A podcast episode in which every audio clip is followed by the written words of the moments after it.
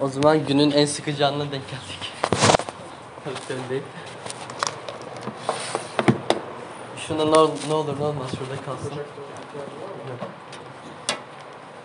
O da yok. Sesim mi? Ses ses. Tamam. O zaman bugün neye bakacağız? Hangi ayetler? 17'den itibaren. Aynen çünkü ilk 14 pardon ilk 15 ayeti sevmedik o yüzden vazgeçtik. O yüzden ilk 15 ayeti okumayacağız, bakmayacağız, yorumlamayacağız. Zaten hiç önemli bir şey yok demeyeceğim. Biraz aslında. Birazdan zaten niye yapmayacağımızdan da bahsedeceğim ama ben öncelikle bir yani biz şu ana kadar ne öğrendik? Yani Efesler kitabında dördüncü bölüme kadar neler öğrendik, nelere baktık? Çok küçük yani birkaç kelimeyle hatta cümleyle anlatacağım. Aslında Efesler kitabına baktığımızda işte Paulus, Elçi Paulus Efesler, Efes kilisesine yazıyor. Ve en başta aslında o sırdan bahsediyor işte Yahudi olmadıkları için Efes Kilisesi de aslında onları biraz müjdeden bahsediyor. Daha sonrasında onların yaşamlarında kullanması için işte bir, birkaç pratikten bahsediyor. Birkaç eylem ne yapabilirsiniz, nasıl yapabilirsiniz, neden yapmalısınız tarzında işte uygulamalar da veriyor. Ve sonra dördüncü bölüme geliyoruz. Dördüncü bölümde biraz daha çok artık eee, bu eylemler, bu pratikler bir kilise olarak yapmaya, bir kilise olarak bu eylemleri yapmaya başlamamızı söylüyor. Bu arada ilk 15 ayeti şu yüzden geçiyoruz. Ağustos ayında Luke kardeş bizim için ilk 15 ayeti yorumlamıştı. O zaman kilisemiz, kilisemizin yıl dönümü vardı. O yüzden ilk 15 ayeti okumuştuk. Fakat yine ilk 15 ayetin ayetinde küçük bir özetini yapacak olursam aslında vaftizin, müjdenin, işte her şeyin, bedenin, kilisenin bir olmasından bahsediyordu. Yani bütün topluluk bir. Mesih'in, Mesih'in bedeninde hepsi biri temsil ediyordu. Tek olmayı temsil ediyordu. Ve ilk 15. bölümün mesajı aslında şu oluyor. Ee, yanlış hatırlamıyorsam 13 e, 13. ayette yazıyordu. 13. ayeti bir okuyabilir mi? Sonunda hepimiz imanda ve Tanrı oğlunu tanımada birliğe, yetkinliğe, Mesih doğ, e, doğuluğundaki olgunluk düzenine erişeceğiz. Aynen. Aslında yani 1, 15 pardon 16. ayetler arasında bize iki tane şey söylüyordu özet olarak. Bir, Tanrı Kilisesi'nde işte pastörleriyle, işte diyakonlarıyla, imanlarıyla her şeyle çalışıyor kiliseyi e, olgunluk düzeyine getirmek için. Ve daha sonrasında da aslında 13. ayette okuduğumuz gibi bunu 14 de olabilir. Aslında bu yapılanlar Mesih'in kilisesinde aslında imanları da geliştiriyor, olgunluk düzeyine getiren e, bir sonuca varıyor. Yani Tanrı halkı için çalışıyor, kendi imanlarıyla yani onlar aracılığıyla çalışıyor ve onları olgunlaştırıyor. Ve şimdi de aslında 17. ayetten sonrasına bakacağız. 17. ayetten sonrasında da aslında bir kilise olarak kilise üyeleri hem birbirleriyle hem de e, diğer insanlarla yani dışarıdaki herhangi bir insanla nasıl onlarla yaşamalı, onlara ne göstermeli şeklinde birkaç pratik bilgi görüyoruz. Yine Efesler kitabına baktığımızda aslında şunu çok net görebiliriz. Örneğin ikinci bölümde bize diyor ki siz eskiden ölüydünüz. Aslında siz öldünüz şekli yani daha önce ölüydünüz ve şimdi artık Mesih'tesiniz. Mesih'te yeni yaratıklarsınız şeklinde konuşuyor. Ve burada da yeni yaratıklar olmaktan ya olduktan sonra neler yapmalıyız? Nasıl bir hayatımız olmalı? Onun üstünü çiziyor. Ve ben bunu aslında biraz bir ekleme yapmak istiyorum. Bu Mesih'te ölüydünüz eee benzetmesine diyeyim. Aslında o gerçeğe bir ekleme yapmak istiyorum. Biz evet Mesih'te ölüydük ama niye? Pardon biz eee, günahımızdan dolayı ölüydük. Günahlarımızdan dolayı ölüydük. Neden ama? Biraz bundan bahsetmek istiyorum. Çünkü bizim orada Pavlus'un da siz bir zamanlar ölüydünüz demesinin sebebi hepimizin günahkar olmasıydı. Ve hepimizin işte günahın boyunduruluğu altında aslında mahkum, cezaevinde yaşayan insanlar gibi olmamızdı. Bunun için Romalılar kitabı daha şöyle bir şey diyor. Ee, Romalılar 8.1'de şöyle diyor. Böylece Mesih İsa'ya ait olanlara artık hiçbir mahkumiyet yoktur şeklinde. Evet biz İsa Mesih'e iman ediyoruz. Onun aracılığıyla kurtuluyoruz. İşte onun aracılığıyla bu mahkumiyetten çıkıyoruz. Evet iman ediyoruz ama daha fazlası var. Yani yapmamız gereken bazı şeyler var ve bunu da şimdiki aslında ayetlerde okuyacağız. Ee, o zaman birisi bizim için bugünün parçası olan 17. ve 32. ayet arasını okusun. İlker okumak ister mi? Okumak ister misin? Okuma bilmediği için Demet okumak ister mi? Ee, 17'den başlıyorum. Aynen.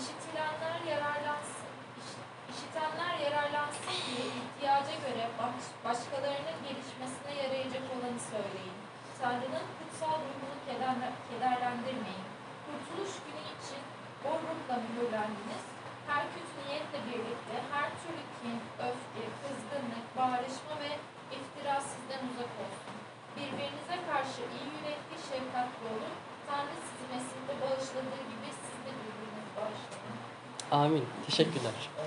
O zaman buraya baktığımızda zaten ne görüyoruz? Genelde bir yeni bir hayattan bahsediyor, yeni bir yaratılıştan bahsediyor. Ben öncelikle size küçük bir soru sormak istiyorum. Sizce yeni bir hayata nasıl geçiliyor dünya üzerinde? Mesela evlendiğinizde ya da yeni bir işe girdiğinizde işte mesela ben okuldan mezun olduğumda sanki her şey yepyeni olmuş gibi hissediyordum, his- düşünüyordum, hissediyordum kendim için. Sizce nasıl oluyor? Yeni bir hayata geçmek diye bir kavram var mı hayatınızda ve bu ne demek? Yaşamdaki ilkler.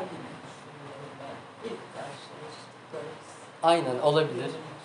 Yeni bir şey gelmiş oluyor ve bunlar hepsi evet dünyada doğru. Bir de Hristiyan hayatında yeni hayata, yeni yaratılışa geçme olayı var. O biraz daha farklı. O şöyle, işte biz Mesih İsa'ya iman ettiğimizde, iman ettiğimiz zaman artık eski şeyler yok oluyor, yeni şeyler başlamış oluyor İmanla birlikte ve bazen çünkü şöyle e, konuşulabiliyor işte ben Müslümandım, ben ateistim, ben deistim, şimdi Hristiyan oldum, işte şimdi İsa'yı takip etmeye başladım. Ama aslında bizim inancı, inancımıza baktığımızda biz şunu görüyoruz, işte biz iman ettiğimiz zaman eski hayatımız artık tamamen öldü. Artık yok ve artık her şey yeni olarak, yani yeni bir hayat olarak zaten şeyi konuşmuştuk o yeni yaratılıştan bahsederken. Aslında eski hayatımız tamamen öldü ve şimdi yepyeni bir hayatımız ve o mes o hayatın ana noktasında da İnanç. Mesih var, inanç var. İsa'ya olan inancımız eee, var. Ama tabii ki bundan daha fazlası var. Az önce de dediğim gibi e, iman ettik, ne oldu, bitti mi demiyoruz. Burada Paulus bizi nasıl bir aslında analoji benzetme yapıyor? Burada bir beden benzetmesinden yapıyor işte benzetmesi yapıyor. Ne diyor mesela? Yeni yaratılışı giydiniz. Sanki eskiden olan bir şeyi çıkarmış gibi. O zaman ben bir de şu soruyu sormak istiyorum. Az önce şey dedik ya biz işte mahkumduk, günahın esareti altındaydık. Aslında cezaevinde olan bir insan gibiydik. Diyelim ki bir cezaevinde olan bir insan düşünelim. İşte suçlu orada e, işte suçunu her yani nasıl diyeyim? İşte 20 sene 30 sene yaşadı. Daha sonrasında işte bitti süresi ve dışarı çıktı ama üstünde hala cezaevi kıyafetleri var. O zaman dışarıdan geçen biri onu nasıl görecek? Suçlu. Hala suçlu gibi görecek. Çünkü cezaevi kıyafetlerini yine aynı o kıyafetleri Yaratamam.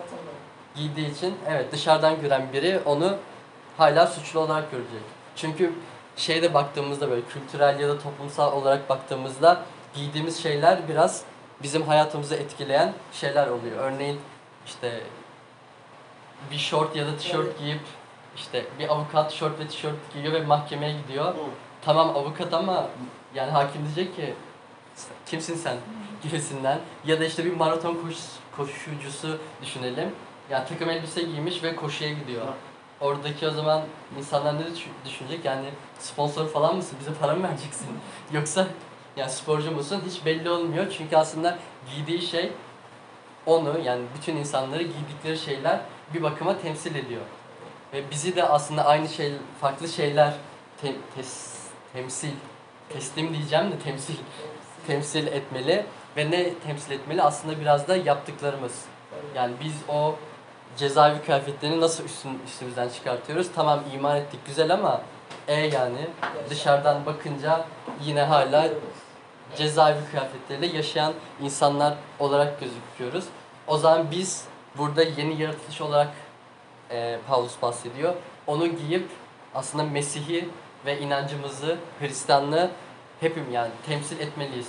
Tabii ki burada şu değil işte kravat, şurada haçlı kolye, burada rozetler vesaire. Ben Hristiyanımdan ziyade Paulus İçsel. efendim İçselleştirmek. evet önemli. içselleştirmek ve eyleme dökmek. Burada zaten Paulus ondan bahsediyor. Birazdan sayacağız. Bize 7 tane madde veriyor. Tabii ki bu çoğalabilir. Ama 7 maddede aslında bir Hristiyan yeni hayatında nasıl yaşamalı ile ilgili birkaç bilgi veriyor. Ama buna nasıl başlıyor? Öncelikle biraz o eskiyi düşünerek yani eskiyi eskiye odaklanarak e, başlıyor. Öncelikle ne diyor? E, artık öteki uluslar gibi boş düşüncelere boş düşüncelerle yaşamayın. Onların zihinleri karardı, bilgisizleri ve yüreklerinin duygusuzluğu yüzünden Tanrı'nın yaşamına yaşamına yabancılaştılar. Bütün duyarlılıklarını yitirip açgözlülükle her türlü pisliği yapmak üzere kendilerine sefaate verdiler. Şeklinde aslında öncelikle o eski yaşamı biraz irdeleyerek başlıyor. Ve buna burada öteki uluslar derken aslında imanlı olmayan işte aslında Efes'teki biraz işte o ateist ya o zamanlar ateistlik diye bir kavram bilmiyorum var mıdır ama yani orada işte Tanrı'ya inanmayan ya da gel, yanlış tanrılara işte putlara tapan insanlarla ilgili bir giriş yapıyor. Ve burada aslında çok eee, güzel nasıl diyeyim bir benzetme mi diyeyim ya da farklı bir şey mi diyeyim şöyle bir şey diyor yani kararan zihinler ve duygusal duygusuzlaşan yüreklerden bahsediyor. Yani biz ben bunu ilk okuduğumda bana şey gibi gelmişti biraz. Yani bu bir hastalık gibi zihin zihnin kararması ve yüreğin duygusuzlaşması bir hastalık gibi geldi. Ama herhangi bir medikal dergi açtığımda ya da bir tıbbi araştırmaya baktığımda böyle bir hastalık göremeyeceğim. Çünkü bu hastalık biraz daha ruhsal, işte kişinin seçimine bağlı olan bir hastalıktan e, yani bir şeyden kaynaklı olduğu için bir ruhsal burada hastalık görüyoruz. E, ve burada aslında ben şunun altını çizmek istiyorum. Sanırım 19.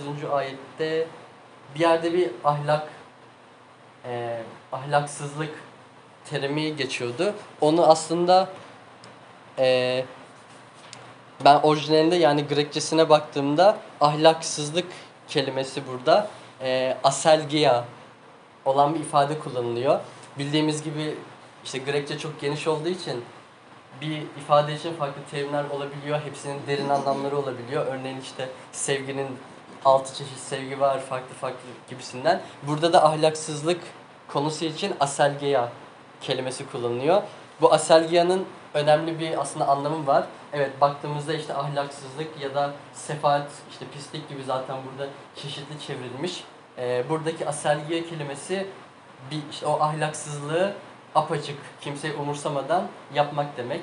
Orijinal metnine baktığımızda yani orijinalini okuyan biri böyle anlıyordu.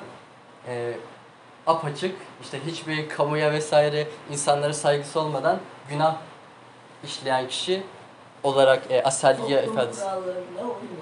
Aynen ve günah apacık yapan, hiç umurunda olmayan, her şeyi işte umursamadan günah işleyen kişi için kullanılan o ahlaksızlık ifadesi aselgiye oluyor.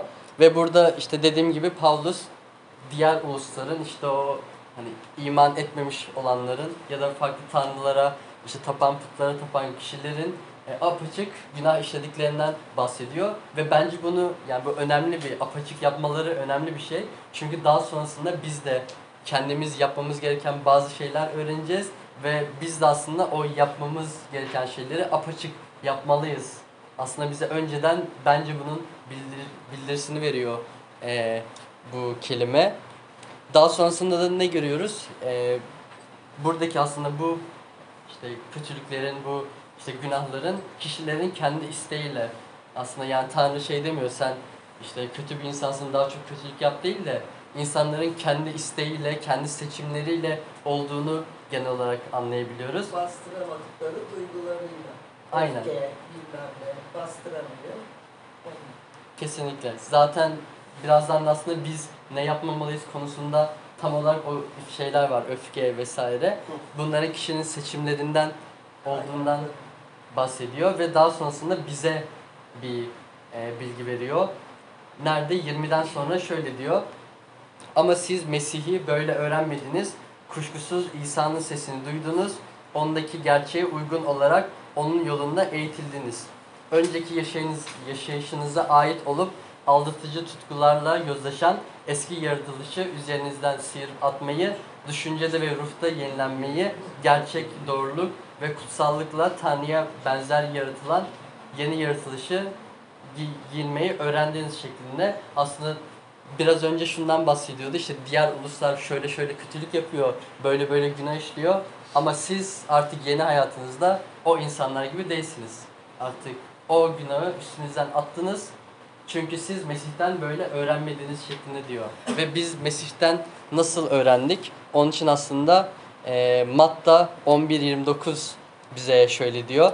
Ey bütün yorgunlar ve yükü ağır olanlar bana gelin ben size rahat veririm. Bu arada İsa'nın sözleri bunlar. Boyundurluğumu yüklenin benden öğrenin şeklinde. Çünkü ben yumuşak huylu, alçak gönüllü. Böylece canlarınızı böylece canlarınız rahata kavuşur şeklinde. Aslında biz Mesih'ten ne öğreniyoruz? Mesih'in e, yaptıklarını biz de hayatımızda aynı şekilde uygulamalıyız. Onun işte yaşadığı şekilde biz de aynı şekilde onun gibi yaşamalıyız. Burada sadece işte 7 tane madde birazdan sıralayacağım. 7 tane maddeden, eylemden bahsediyor Pavlus. Ama biz genel olarak baktığımızda sadece bu 7 madde değil de İsa'nın yaşamında işte yaptığı o alçak gönüllülük, fedakarlık, sevgi gibi bütün aslında yaptığı eylemleri, tutum davranışları hayatın hayatlarımızda eee, yaşamalıyız. Ve dediğim gibi şimdi burada 7 tane madde 25'ten sonra 7 tane önemli eylem karşımıza çıkıyor ve bu aslında eylemlerinde e, şu şey var yani bütün Efesler kitabına buraya kadar geldiğimizde hem bireysel hem de kilisesel bu ifade doğru mu bilmiyorum kilisesel kilisesel Nereli olarak olmasın? efendim Nerede olmasın? olabilir. Hem bireysel hem de kilisesel olarak yapmamız gerektiğini aslında Efesler 4'e kadar geldiğimizde görüyoruz. Dediğim gibi burası biraz daha şey, e, daha çok pratik pratik gidiyoruz. Ben burayı okuduğumda 7 tane madde çıkardım kendime. Onları tek tek sayıp açıklayacağım. Öncelikle birincisi yalandan uzak durun şeklinde söylüyor. Ve aslında bunu İsa da işte hayatında bize ne diyerek onaylıyor. Matta 5.17'de İsa şöyle diyor. Fakat evetiniz evet, hayırınız hayır olsun. Çünkü bunlardan daha fazlası kötü olanlardır. O zaman e, Mes- Mesih'in de dediği gibi evet yalandan kaçmalıyız, yalandan uzak durmalıyız. Ama tabii ki yalan söylemek bazen zor olabiliyor. Çünkü genelde neden yalan söylüyoruz? Ya işte belki bir şeyden utanıyoruz, bir şey söylemekten çekiniyoruz. Onu yalan e, yalan söyleyerek açıklamak istiyoruz. Ya da belki söyleyeceğimiz yalan bizim çıkarımız için işte olumlu oluyor. Bizi işte yükseltecek bir şey oluyor. Bu söyleyeceğimiz yalan bizim için e, güzel bir şey oluyor. Ama daha sonrasında yalan yüzünden pişman da olabiliyoruz. Böyle bir durum da var. Ama genel olarak baktığımızda yalan hep kişinin o bireysel işte kendini tatmin etme duygusundan. Bu arada aslında şey getirseydim güzel olurdu. Mark Twain'in bir kitabı var İnsan Nedir diye. Onu okuyabilirsiniz. Yani şey değil ama efendim insan nedir? Evet, insan nedir? Hatta onun ana fikri aslında tek bir şeye bağlı. Yani bütün kitap boyunca hep şey anlatıyor. İnsanın tek arzusu kendini tatmin etmek istemesidir diye. Güzel bir kitaptır. İsterseniz okuyabilirsiniz. Öyle aklıma geldi. Çünkü orada biraz şey görebiliyoruz. Ee, Hristiyan olmayan davranışlar gözüküyor. Bu arada Mark Twain de eski bir Hristiyan aslında. Sonra işte Hristiyanlığı bırakıp bu kitabı yazıyor. İnsan nedir diye bütün aslında günahları sıralıyor ve insanın tek amacı kendini tatmin etmesidir şeklinde böyle bir reklamda yapmış olup geri dönüyorum. Dediğim gibi yalandan uzak e, durmalıyız öncelikle. E, ama yani yalan söylemeden yaşa nasıl yaşamalıyız? Biraz ona değinmek istiyorum. E, şöyle aslında burada iki tür şeyden bahsedebiliriz. Yani örneğin işte bir günah işledik ya da bir kötü bir şey yaptık. Kardeşimize gelip işte onu itiraf edeceğiz.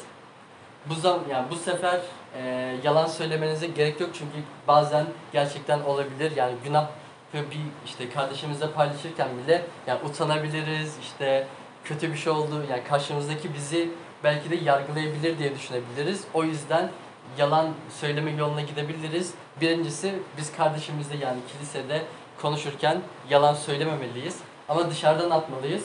Yani dışarıda başka insanlarla konuşurken ben her zaman şunun taraftarı oluyorum. Yani yalan söylemek yerine hiçbir şey söylemeyeyim daha iyi. O yüzden biz Yalan yalanı doğurur çünkü. Kesinlikle. Devamı gelir. yani biz de aslında Hristiyanlar olarak yani yalan söylememeye her zaman çalışmalıyız. Her zaman dürüst olmalıyız. Her zaman doğru söylemeye odaklanmalıyız. Ama yalan söylemek zorunda kalıyorsak da susmalıyız. Yani hiçbir şey söylememeliyiz. Yalan söylemekten aslında daha iyi bir şey olabilir. Ee, bunun dışında ikinci maddemizde öfkelenmeyelim konusu. Bu arada ben Pinterest'te gezerken bir tane yazı gördüm. Çok hoşuma gitti. Onu öncelikle okumak istiyorum. Şöyle diyor yani yazarı da belli değil bu arada ama muhtemelen bir Hristiyan bir imanlının yazdığı bir yazı. İşte onu grafiklerle vesaire böyle güzel bir şey hazırlamış. Ee, şöyle diyor. Ee, bir imanlının kalbindeki yara, bu arada öfkeden bahsediyor. Öfkeyi kalpteki yara olarak ifade ediyor. Bir imanlının kalbindeki yara şeytanın yanında durması için bir davettir şeklinde. Aslında öfkeyi nasıl gösteriyor? İşte öfkelenen insanı ve daha sonrasında günah işleyen insanın şeytan tarafından sanki davetini kabul etmiş şeklinde görüyoruz. Ama biz neyi biliyoruz? İşte bizim Tanrımız bile çok çabukcana öfkelenmeyen bir Tanrı. Örneğin Mısır'dan çıkışa baktığımızda 34. bölümde 6. ayette şöyle diyor. Musa'nın önünden geçerek ben Rabbim dedi. Rab acıyan, lütfeden, tez öfkelenmeyen, sevgisi engin ve sadık Tanrı şeklinde aslında Tanrı kendini geç öfke yani çok hızlı, çabucak öfkelenmeyen bir Tanrı olarak gösteriyor. O zaman biz öfkelendiğimiz zaman ne yapmalıyız? Öncelikle sabretmeyi öğrenmeliyiz ve kendimize duayı vermeyi e, öğrenmeliyiz. Ve burada aslında benim çok sevdiğim bir nokta var. Çünkü yanlış yorumlanabilir Türkçe'de. Şöyle diyor, öfkenizin üzerine güneş batmasın.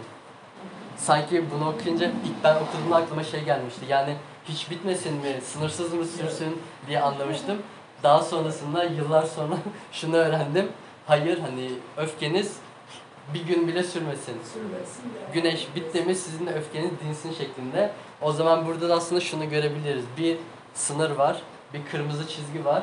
Burada çünkü şey demiyor yani. Sıfır öfkelenin, hiç öfkelenmeyinden ziyade Zor. tabii ki öfkelenebilirsiniz ama günah işlemeye kadar gitmeyin Evet, öfkelendiğiniz zaman.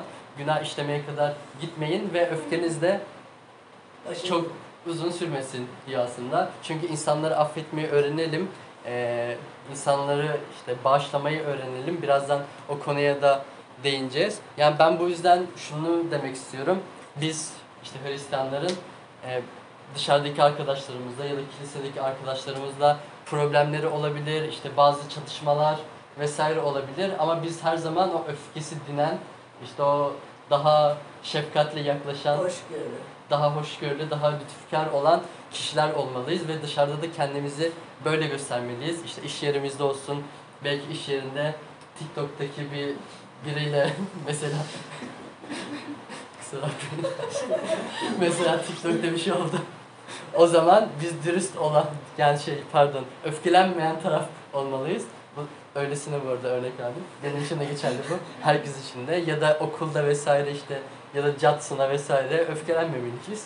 Ne kadar yaramaz olsa da bir Hristiyan olarak bunun e, altını çizebiliriz. Ve üçüncü konu vermek.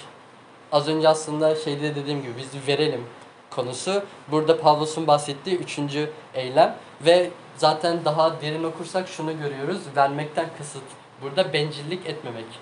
Bencil olmamak şeyini görüyoruz. Zaten biz e, bencilliği kimde görmüyoruz? Bu biraz garip bir cümle oldu ama İsa Mesih'te. Yani İsa Mesih bütün işte dünyanın günahı için kendini feda etti. Hiç bencil olmayan bir şekilde aslında kendini feda etti, canını verdi. Aslında en büyük verme olayını İsa'da görüyoruz. Ve bunun için aslında Pavlus da Filipiller mektubunda yine bencillik ve aslında daha çok bencillik için şöyle bir şey diyor ikinci bölümde. Hiçbir şeyi bencil tutkularla ve ya da boş övünmeyle yapmayın. Her biriniz alçak gönüllülükle öbürünü kendisinden üstün saysın.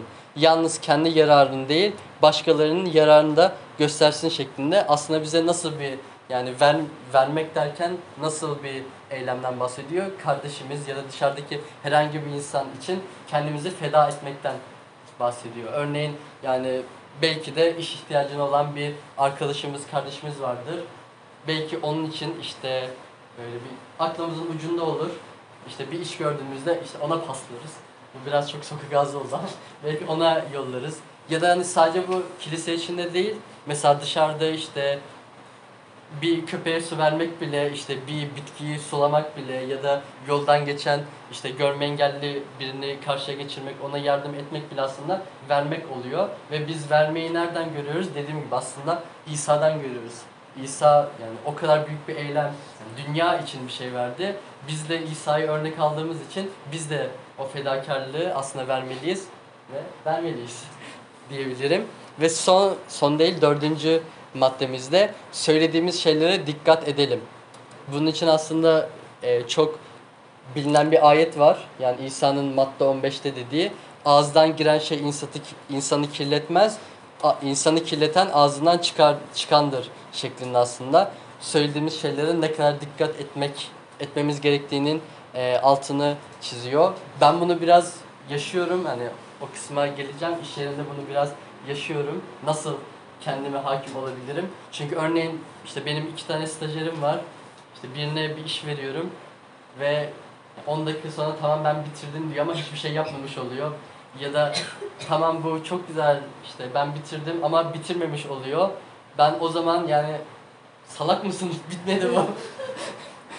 yani içinden o bazen geçebiliyor ama onu dememeye çalışıyorum. Onun yerine bak kardeşim Bak mesela ben eskiden şöyle yapmıştım. Sen onu örnek olarak al kullan. Yani sen şey bu biraz şey eksik kalmış. Sen onu düzeltebilirsin. Ya da aynı şekilde mesela ben çok ajanslarla çalışıyorum. Adamlar sürekli deadline'ları kaçırıyorlar. Çarşamba diyorlar, bir ay sonra geliyor falan. Mesela onlara şey demiyorum, siz ne kadar beceriksiz insanlarsınız. Çarşamba dediniz iki ay geçti, bitirmediniz hala şeklinde demekten ziyade tamam işte sizin de yoğunluğunuz oluyor, işte başka müşterileriniz var, onlara bakıyorsunuz, işte farklı konular var, kendi işleriniz var vesaire. Aynen. Ya aksayabiliyor fakat hani olmadı bu çok Evet. gecikti şeklinde. Ama konuşurken dikkat etmeye çalışıyorum her zaman. Bir Çünkü taraftan da motive ediyorsunuz. Çünkü Aynı şekilde. Yani yapıcı aslında eleştiri gerçekleştir gerçekleştiriyoruz burada. Yani burada dediğim gibi hani kötü şeyler söylememekten kasıt hem bunlar hem işte bir Hristiyan yani bir İsa Mesih imanlısı yani küfürden kaçınmalıdır. Ya da işte böyle söylemsel şiddetten kaçınmalıdır. Siz ne birbirinize bakıyorsunuz? işte çok alaycı bir yaklaşımdan kaçınmalıdır. Tabii ki şaka yapmayın değil de hani Tabii. birini incitmemeye işte Özen göster. aynen çalışmalıyız. Onun dışında işte böyle çok şiddetli eleştiriden vesaire kaçınmalıyız. Bunların yerine daha yapıcı, geliştirici eleştiriler, işte küfür etmek yerine daha işte duygularımızı ifade eden ama daha Olumlu. kibar, daha nazik, kesinlikle daha olumlu bir şekilde eee, bakmalıyız. Dediğim gibi bunun dışında hani ek olarak ne eklenebilir? Birine iftira atmak, dedikodu yapmak ya da işte birinin arkasından konuşmak dediğim gibi yine yalan söylemek vesaire aslında bizim söylemekten kaçınmamız o ağzımızdan çıkan aslında kötülükler olarak karşımıza çıkabiliyor. Ayette sikleyebilir. İnsanın ağzından gelen değil, ağzından çıkan kirletir. Aynen. Siz de bunu destekleyebilir. Kesinlikle. Ve biz so- daha sonrasında e, işte ne görüyoruz? Bu beşinci şimdi şey geçtiğimizde son üç aslında davranış biraz bu az önce saydığım dört davranışa e, özet değil de daha neden olduğunu aynen niçinini gösteriyor. Mesela beşinci madde ben buraya şey olarak yazmışım. Kutsal ruha zarar vermeyelim. Çünkü burada kutsal ruhu üzmeyelim şeklinde görüyoruz. Ve ben bu hafta aslında kutsal ruhun neden ateş olarak simgelendiği ile ilgili bir nasıl diyeyim bir münazara yaşadım. Ve daha sonrasında kutsal ruh neden ateş olarak simgeleniyor? Hem onu birinden duydum hem biraz kendim araştırma yaptım. Biz yani kutsal ruhu işte elçilerin işlerinde de ya da madde bölümünde de işte ateş olarak simgelendiğini görüyoruz. Bunun aslında çok güzel bir şey varmış benzetmesi. Bir ateş demiri ya da e, altını nasıl eritir? Yani o eritme gücüne sahiptir. Bu yüzden kutsal ruh bizde de ateş olarak simgeleniyor. Çünkü bizim günahtan arınmamız için o günahı eriten ruh olarak karşımıza çıkıyor. O yüzden e, biz günah işlediğimizde kutsal ruhu biraz da üzmüş oluyoruz. Neden? Çünkü onun işini zorlaştırıyoruz. Yani o bizi günahtan arındırmak için bizimle birlikte Tanrı, Tanrı'dan geliyor ve ama biz onun işini zorlaştırıp aslında ne yapıyoruz? Hani kötülük etmiş oluyoruz bir anda da. Mesela yine burada şey olabilir. Yine o yukarıda sayılan öfkedir, yalandır vesaire. Bunların hepsi kutsal ruhu aslında Tanrı'yı üzen şeyler oluyor. Biz Tabii. yaptıkça e, Tanrı bundan üzülüyor ve Tanrı bundan e, biraz da aslında yaptıklarımız yüzünden öfkeleniyor. Ama şöyle bir şey var Hristiyanlıkta. Evet Tanrı günahkarları seviyor ama Tanrı günahtan nefret ediyor. Yani bizleri seviyor evet ama günahtan da nefret ediyor. Biz de aslında yani günah işlerken evet Tanrı'nın sevgisi sonsuz. Hani çok derin ama biz günah işledikçe o Tanrı'yı olumsuz olarak etkiliyor. Çok insani bir konuşma oldu ama öyle o şekilde etkiliyor ve kutsal ruhun işlerini zorlaştırıyor bizim yaptığımız günahlar. Ve altıncı e, şeyimiz kötü niyetimiz olmasın. Ben burada yine bir metnin orijinaline gitmek istiyorum. Buradaki çünkü kötü niyet için kakia diye bir kelime kullanılıyor. Buradaki kakia kelimesinin e, şeyinde yani anlamında şöyle bir şey var. Birine zarar verme veya yaralama niyeti. Kötü niyet olarak kullanıyor ama altındaki mesaj yani anlamı bu. Birine zarar verecek olan niyet kötü niyet olarak e, yani o anlama geliyor. Örneğin orijinalinde bunu biri okusaydı onu anlayacaktı. Yani burada da o zaman biz şunu diyebiliriz. Biz Hristiyanlar işte başkasına problem çıkartacak, başkasını sıkıntıya sokacak, işte başkasını işte kötü etkileyecek, zararı koyacak şeylerden her zaman kaçınan kişiler olmalıyız. Örneğin yani intikam almak mesela ya da birinin işte yolunu kapatmak ya da iş yerinde yine iş yeri diyeceğim işte yükselen birinin önünü durdurmak vesaire tarzında. Bir de galiba kendimize yapılmasını istemediğimiz davranışları biz de başkasına yapmamalıyız. Aynen ve o aslında İncil'den bir ayet. Kendinize yapılmak istemediğinizi o İncil'den bir ayet aslında. Aslında evet dediğiniz gibi bize yapılmasını istemiyorsak biz de başkasına yapmamalıyız şeklinde. Burada sadece o şeyin altını çizmek istedim. Burada Paulus kötü niyet olarak kullanıyor ama bu insanlara zarar veren bir niyet. Ama biz Hristiyanlar olarak insanlara zarar vermekten, işte sıkıntıya sokacak her şeyden eee, kaçınmalıyız. Ve son yedinci maddemiz yine burada Paulus'un eee, altını çizdiği yumuşak kalpli olmak. Buradan da yani detayına inecek olursak merhamet etmek ve bağışlamak çıkıyor. Kesinlikle. Örneğin madde 26'da 28. ayet şöyle diyor. E, çün- çünkü bu benim kanımdır.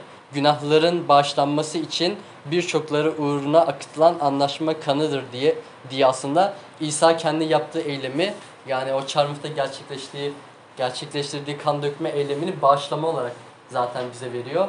O halde yani biz böyle bir bağışlamanın altında biz nasıl insanları bağışlamıyoruz? Biz kim oluyoruz da? Kesinlikle.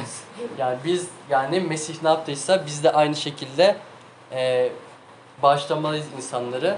Ben yani şöyle bir aslında e, örnek bir çalışma değil de yani şöyle bir şey yaptım.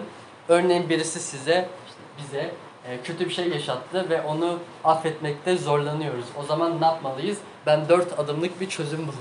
Aslında 3 artı 1'lik bir çözüm buldum. Tabii ki bu herkeste çalışmayabilir. Hani birisi var ve onu affetmemiz gerekiyor. İlk yapmamız gereken şey dua etmek.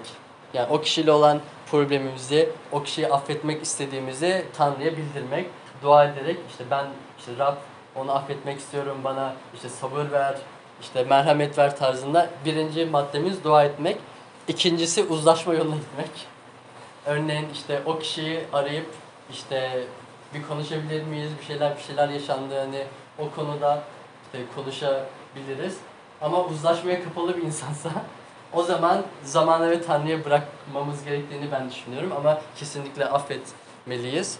Ee, dediğim gibi işte o üçüncü maddede Tanrı'ya bırakmalıyız. Yani bir, dua etmeliyiz. İki, e, Uzlaşma. uzlaşmaya çalışmalıyız. Tanrı. Üç, artık elimizden bir şey olmuyorsa affetmeliyiz ve Tanrı'ya, zamana her şeyi bırakmalıyız. Bir de bunun tam tersi var. Biz başkasına zarar verdiysek ne yapmalıyız? Ben onun için şöyle dedim. Eğer birine karşı suç işlediysek o kişiyi arayıp özür dilemeliyiz aslında. Evet, O kadar çok şey ahım şahım bir şey değil. Çıkıp hani özür dilemeliyiz. Yani e, burada dediğim gibi evet merhametli olmalıyız. E, yani yedi maddede Paulus bize bir Hristiyanın nasıl yaşaması gerektiğini anlatıyor ama bundan tabii ki daha fazlası var. Bu sadece işte Efeslere yazdığı mektupta geçen daha farklı mektuplarda ya da direkt İsa'nın hayatına bak- baktığımızda şey görüyoruz. Nasıl yaşamamıza aslında kutsal kitap bize rehberlik ediyor olarak görebiliyoruz. Ve burada az önce aslında ne demiştim? O cezaevi kıyafetlerinden bahsetmiştim en başta. Cezaevi kıyafetleri bizim suçlu olduğumuzu gösteriyor. Bu bizim eski kıyafetlerimiz. Ama e, Paulus burada ne diyor? Yeni yaratılışı giyin şeklinde. Arınma. Evet yani o şeyi çıkartınca cezaevi kıyafetlerimizi çıkartıyoruz ve kutsal kitap bize Mesih'i kuşanmaktan bahsediyor. Yani Mesih'i zırh gibi kendi üstünüze giyin şeklinde aslında diyen benzetmeler var. Aslında biz eski yaratılışı atıp yenisini giyince evet şimdi yeni bir elbisemiz var.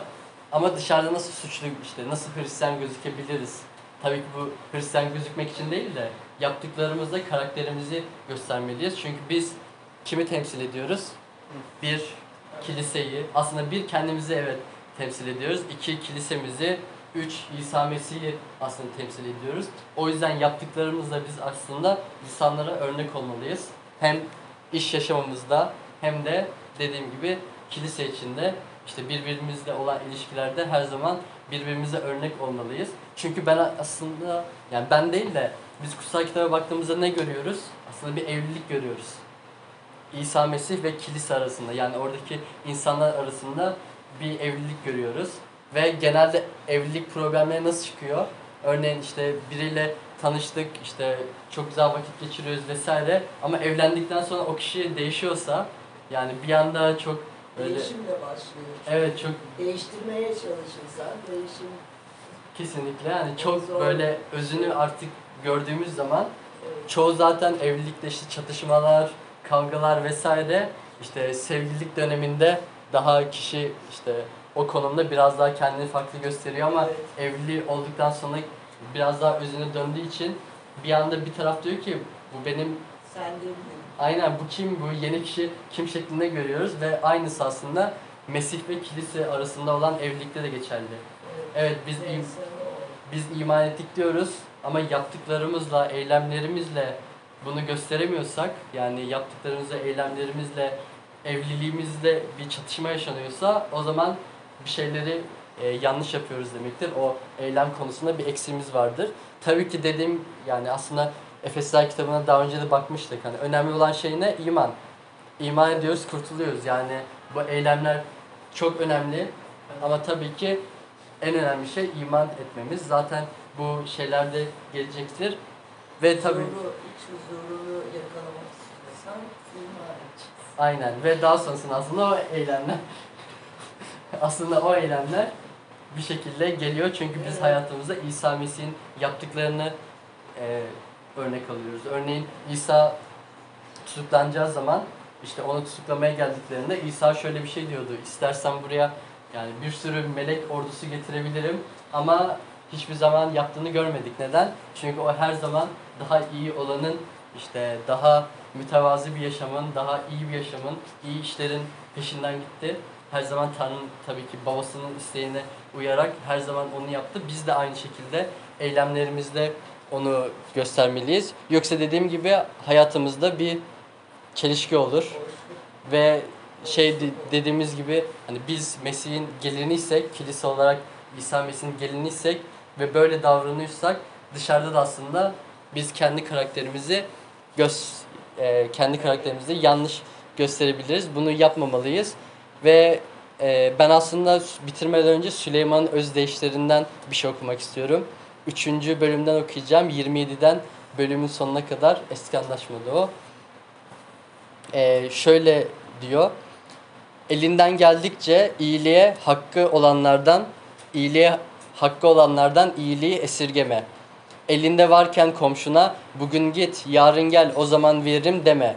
Sana güvenerek yanında yaşayan komşuna kötülük tasarlama. Sana kötülük etmemiş biriyle yok yere çekişme. Zorba kişiye imrenme. Onun yollarından hiçbirini seçme. Çünkü Rab sapkınlardan tiksinir ama doğruların candan dostudur. Rab kötülerin evini lanetler, doğruların oturduğu yeri ise kutsar. Rab alaycılarla alay eder ama alçak gönüllerle lütfeder. Bilge kişiler onuru miras alacak, akılsızlarsa yalnızca yalnız utanç kalacak şeklinde aslında. Burada Süleyman özdeşlerinde iyi işlere odaklanan bir metin görüyoruz. Ama dediğim gibi bizim her zaman odak noktamız Mesih'in çarmıhta yaptığı eylem. Bu bizim işte kişi, Hristiyan kişiliğimizi neden gösteriyoruz? Çünkü Mesih'teki yani Mesih'in o eylemi aslında bu bütün iyi şeyleri başlangıcı yeni yaratılmış yaratılışımızda başlangıcı olduğu için biz Mesih'i örnek alarak onun fedasını, onun verişini, onun alçak gönüllülüğünü, onun öfkelenmemesini burada saydığı gibi onun yalandan kaçınmasını örnek alarak her zaman onun gibi yaşamaya çalışmalıyız. O zaman İlker kardeş bizim için böyle yaşayalım diye bizim için bir dua etsin ve hayatımızdan hiçbir zaman Mesih'i çıkarmayalım diye. Çünkü dediğim gibi eski hayatımız gitti ama üstüne yeni bir şey eklenmedi. Artık yani her şey gitti. Sadece Mesih var hayatımızda. Yani bizim yeni hayatımız Mesih aslında. Bu yüzden de bunu düşünerek de bir dua edelim. Daha sonrasında zaten dua isteklerine geçeriz. O zaman dua edelim. Evet ya Rab, tekrar